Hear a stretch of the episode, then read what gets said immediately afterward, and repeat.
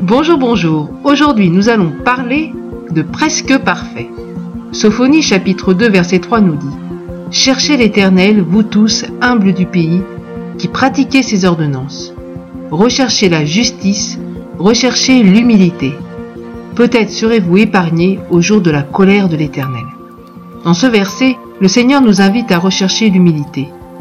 Aussi, je me suis posé la question, mais Seigneur, c'est quoi l'humilité? Voilà donc quelle a été ma réflexion. Il semblerait que pour certains, cela soit une posture. S'il est vrai que nous devons fléchir les genoux devant le Seigneur, et parfois même nous mettre complètement à terre, que cela soit chez nous ou dans une assemblée, je crois que l'humilité est avant tout une attitude de cœur.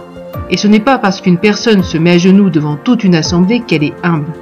Pour d'autres, l'humilité semble ressembler à quelque chose du genre Oh, ne me remerciez surtout pas, mais remerciez le Seigneur. Oh, surtout ne faites aucun compliment. C'est le Seigneur qui fait. S'il est vrai, encore une fois, que sans Dieu nous ne pouvons rien faire, et que c'est Dieu qui fait au travers de nous, cela demande néanmoins notre collaboration. Cela nécessite le fait de se lever, de dire oui Seigneur, et d'agir. La parole de Dieu nous dit qu'un autre te loue et non ta bouche. Mais il n'est pas dit ne félicite jamais quelqu'un car c'est Dieu qui fait.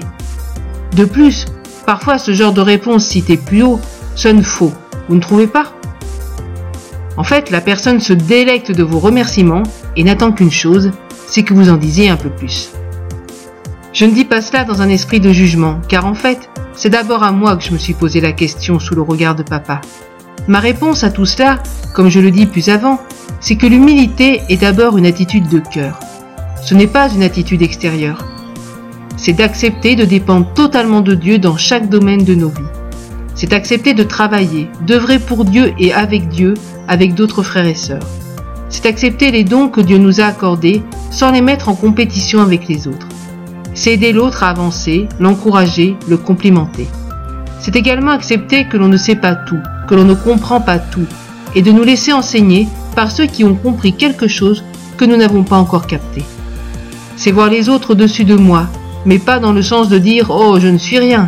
Non, nous sommes quelqu'un, mais nous ne devons pas nous prendre pour le nombril du monde et croire qu'il n'y a que nous et nous encore et encore nous. C'est également accepter d'œuvrer dans l'ombre, dans les choses qui ne se voient pas, pas que sur une estrade. C'est servir, laver les pieds des autres. C'est également accepter de reconnaître ses torts et savoir quand cela est nécessaire demander pardon. Je crois que c'est davantage tout cela que Dieu appelle l'humilité. Je me trompe peut-être sur ce sujet, mais telle a été ma réflexion et je souhaitais vous la partager. Je vous souhaite une excellente journée. À bientôt.